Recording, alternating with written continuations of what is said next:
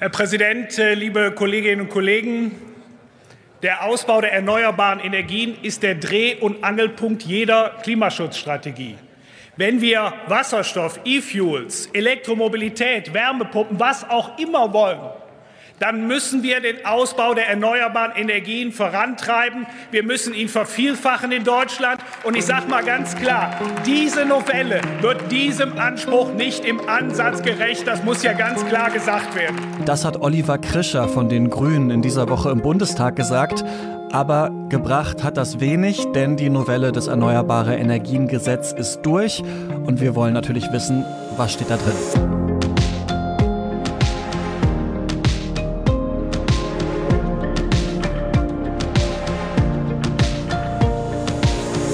Ihr hört das Klima-Update, den Nachrichtenpodcast von Klimareporter mit allem, ja, was diese Woche so in puncto Klima passiert ist. Ich bin Christian Eichler und spreche darüber mit Sandra Kirchner. Hallo. Ja, hi Christian. Ja, dann lass uns doch direkt loslegen mit ähm, einem Thema, was wir schon vor ein paar Folgen besprochen haben, mhm. nämlich dem Erneuerbare Energiengesetz. Denn da hat der Bundestag gerade die Überarbeitung verabschiedet oder Novelle, wie man das auch im parlamentaristischen Sprech nennt, mhm. ähm, das EEG wie das Gesetz abgekürzt heißt, regelt in Deutschland den Ausbau der erneuerbaren Energien.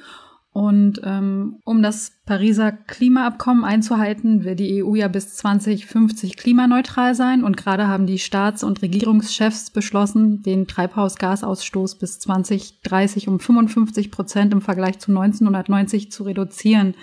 Da haben Susanne und du ja letzte Woche schon drüber gesprochen und wir wissen alle, das geht nur mit ganz, ganz viel erneuerbarer Energie und deswegen muss dieses Gesetz halt angepasst werden. Und als wir beide hier ähm, über das EEG schon mal gesprochen haben, in einer der früheren Folgen, ging es ja hauptsächlich um die Frage, welche Probleme hat das eigentlich? Da waren unsere Antworten unter anderem Solar- und Windkraft sind in Deutschland gedeckelt und man muss sich da umständlich in Ausschreibungen um die Förderung bewerben. Das ist hauptsächlich so, ja, aufgrund der Lobbyarbeit der Kohleindustrie ne, und eben kurzfristigen Wirtschaftsinteressen. Und eigentlich müsste halt dieses Gesetz, was extrem bürokratisch und komplex ist, diese Förderung der Erneuerbaren ja irgendwie vereinfachen und den Ausbau entfesseln. Also das haben alle erwartet oder darauf haben alle gehofft. Und die spannende Frage war jetzt eben, kommt mit dieser Novelle jetzt der richtig große Wurf? Und da kommt es natürlich auch immer drauf an, wen man fragt. Aber viele, die man dazu fragt, sagen, nee, leider nicht. Nee, äh, überhaupt nicht. Ähm, am Donnerstagvormittag hat der Bundestag über das Gesetz abgestimmt. Die Abgeordneten der Großen Koalition, also Union und SPD, haben dafür gestimmt und alle Oppositionsparteien, also alle anderen dagegen. Das Gesetz ist damit durchgekommen, aber eben mit viel Kritik. Und wir wollen jetzt hier nicht jeden einzelnen kritischen Punkt aufdröseln, was alles beschlossen wurde, aber vielleicht doch mal zu den wichtigsten Punkten. Also bisher soll der Ökostromanteil in Deutschland bis 2030 auf mindestens 65 Prozent steigen.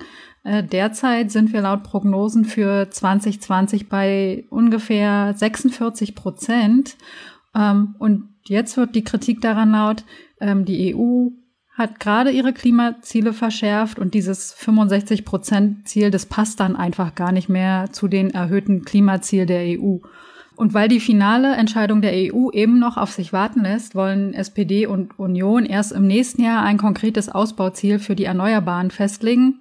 Klimaschutz wird also schon wieder auf die lange Bank geschoben, als ob es die Klimakrise gar nicht gäbe. Genau, über diese Ausbaupfade der Erneuerbaren soll dann eben erst im nächsten Quartal entschieden werden.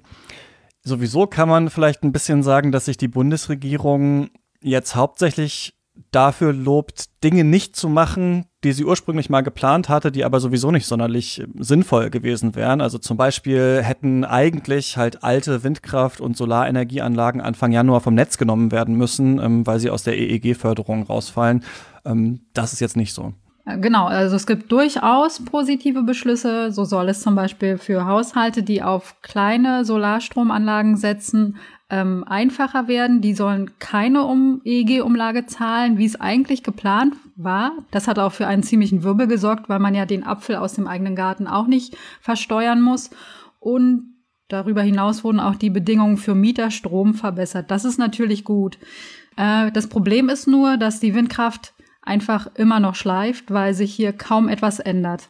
Okay, man hat den Betreibern von Windrädern nun zugebilligt, dass sie Kommunen an den Gewinn von der Stromproduktion beteiligen können. Das ist toll.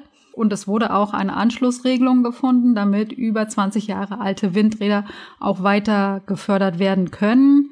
Aber wie das wohl aussieht, mit einer Marktprämie und eventuell einer erneuten Ausschreibung, dazu sind die Details eigentlich noch offen. Ähm, und insgesamt muss man dann halt auch sagen, mit der Reform wurde eine riesige Chance verspielt. Denn wir wollen ja künftig nicht nur Ökostrom, sondern wir wollen auch, dass unsere Häuser und der Verkehr CO2-neutral werden. Und dafür brauchen wir viel mehr Strom als bisher. Das Bundeswirtschaftsministerium rechnet damit, dass wir 2030 580 Milliarden Kilowattstunden Strom verbrauchen werden. Und davon sollen 377 Milliarden von den Erneuerbaren kommen. Genau, aber Thinktanks zum Beispiel wie Agora Energiewende und erneuerbaren Verbände sagen, wir werden 2030 viel mehr ne, als diese 580 mhm. brauchen, wenn unsere Heizungen und unsere Mobilität eben alle mit Strom betrieben werden sollen. Also genau, ob das so klappen kann, ist äh, relativ fraglich. Ja, und dann haben Union und SPD sich mit dem Gesetz noch einen ziemlichen Knaller erlaubt. Es ist nämlich so, dass alle StromverbraucherInnen EEG-Umlage zahlen müssen, also auch Unternehmen. Aber es gibt da ein Schlupfloch und viele machen das nämlich nicht, weil sie sich ab 2012 einen Anteil an einem Kraftwerk gekauft haben. Das nennt man dann Kraftwerksscheiben. Und das ist nicht ganz okay, finden auch die großen Netzbetreiber, die dagegen klagen. Und mit dem neuen EEG-Beschluss will die Große Koalition quasi Unternehmen davor bewahren, dass sie die EEG-Umlage, um die sie bislang herumgekommen sind, nachzahlen müssen. Ja, also einfach nicht so der ganz große Wurf, ähm, diese Novelle. Lass uns mal zum nächsten Thema kommen. Und das hat in dieser Woche ganz schön hohe Wellen geschlagen. Es geht hier um ein Gutachten zum Kohleausstieg das das Bundeswirtschaftsministerium um Peter Altmaier immerhin ein Jahr lang vor der Öffentlichkeit verborgen hat. Ähm, müssen da ein bisschen in der Zeit zurückgehen. Wir erinnern uns ja noch an die Kohlekommission, die hat ja hauptsächlich 2018 getagt und sich überlegt, wie der Kohleausstieg in Deutschland aussehen soll. Die hatten dann im Januar 2019 ihren Abschlussbericht vorgelegt und da stand drin, dass in Deutschland eben bis 2038 alle Kohlekraftwerke abgeschaltet werden sollen und zwar am besten peu à peu über die Jahre hinweg. Und zur selben Zeit hat dann das Bundeswirtschaftsministerium einfach mehrere Gutachten zum Kohleausstieg beantragt. Unter anderem eins bei zwei Forschungsinstituten. Und während diese Institute eben mit diesem Gutachten beschäftigt waren, hat sich die Regierung dann überlegt, wie können sie das, was die Kohlekommission empfohlen hat, jetzt selbst in ein Gesetz gießen. Genau, das sogenannte Kohleausstiegsgesetz, in dem, wie wir alle wissen, nicht drin steht, wir schalten jedes Jahr ein paar Kraftwerke ab, sondern wir schalten erst Ende der 20er Jahre und Mitte der 30er Jahre sehr viel Kraftwerkskapazitäten ab. Darüber haben sich die Betreibenden natürlich gefreut, aber eigentlich war es eine Entscheidung gegen Klimaschutz und für die Wirtschaft.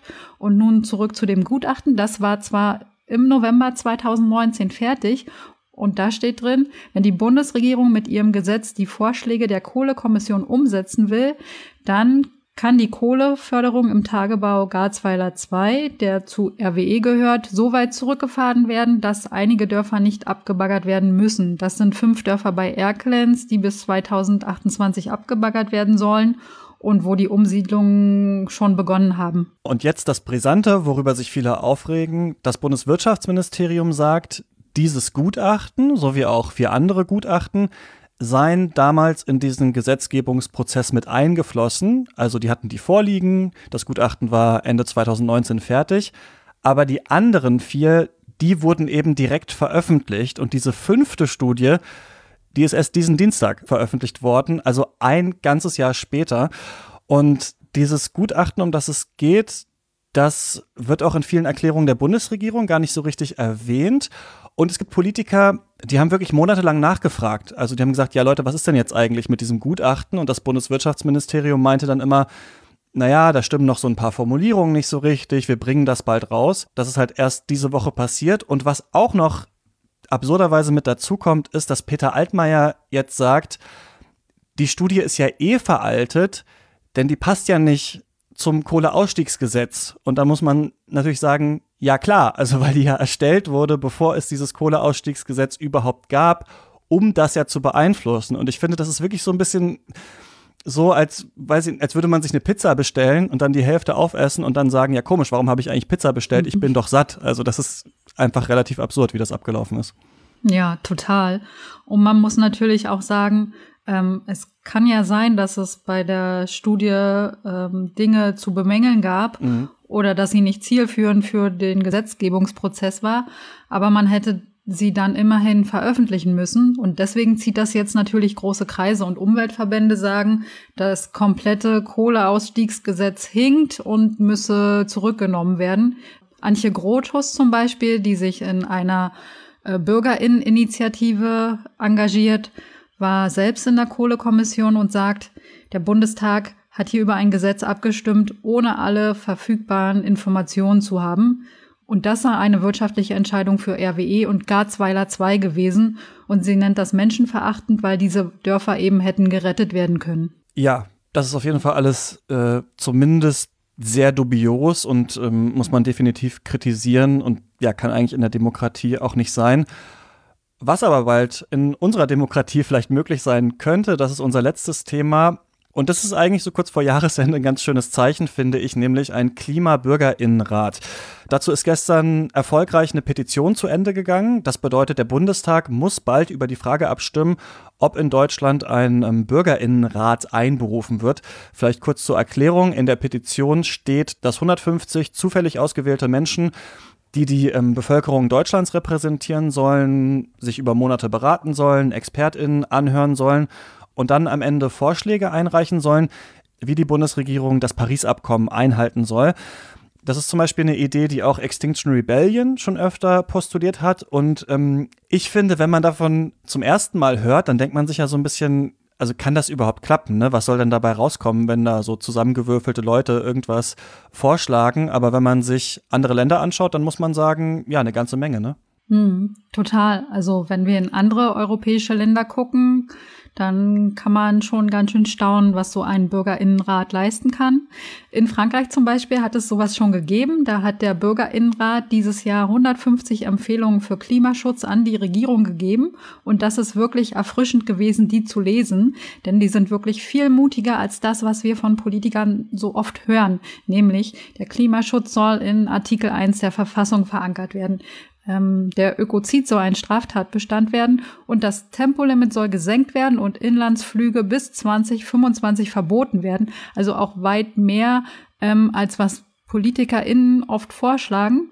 Und wenn es nach dem Rat der BürgerInnen geht, ähm, soll darüber per Referendum abgestimmt werden. Ja, das klingt auf jeden Fall sehr spannend, aber es ist natürlich trotzdem die Frage, was genau soll das jetzt bringen? Ne? Also die Politik muss sich daran natürlich nicht halten, an diese Vorschläge und Emmanuel Macron zum Beispiel ist schon, äh, wenn es ums Tempolimit geht, da kein richtiger Fan davon. Aber ich denke schon, dass so eine Teilhabe ist natürlich unheimlich öffentlichkeitswirksam. Ne? Also gerade wenn sie auch nicht nur von AktivistInnen kommt, sondern ja in Anführungsstrichen quasi normalen Leuten beschlossen wird. Ja, das ist auch eine tolle Möglichkeit, um den Diskurs zu Klimaschutz, um die Stimme der BürgerInnen zu erweitern und auch viele Menschen, die sich sonst eher kaum oder gar nicht für Klima- und Umweltschutz interessieren, am öffentlichen Diskurs zu beteiligen und diese einzubinden. Wir können eigentlich nur hoffen, dass der Bundestag entscheidet, ähm, BürgerInnen in einen Klimarat zu setzen und die Beschlüsse ernst zu nehmen. Würde er das nicht tun, wäre das natürlich auch eine ziemlich krasse Ansage. Das stimmt. Und ähm, damit sind wir am Ende dieser Folge. Nächste Woche machen wir hier so eine kleine Weihnachtspause. Also da gibt es keine Folge, aber danach melden wir uns dann mit einem Klimajahresrückblick zurück. Also was war das eigentlich so für ein Klimajahr 2020? Äh, da suchen wir Antworten drauf. Das gibt's hier dann in der nächsten Folge und bis dahin freuen wir uns natürlich, wenn ihr diesen Podcast in der App eurer Wahl abonniert. Dann verpasst ihr keine Folgen mehr und ähm, bei iTunes oder Apple Podcasts freuen wir uns auch über eine Bewertung. Wenn ihr Fragen oder Feedback habt, dann schreibt uns gerne an klima-update. An dieser Stelle danken wir noch den SpenderInnen, die das Klima-Update diese Woche mit einer Spende unterstützt haben. Das war Benjamin Fuchs. Vielen, vielen Dank und bis bald und frohe Weihnachten an alle. Dir auch, Sandra, und wir hören uns dann hier wieder in der nächsten Folge. Bis dann.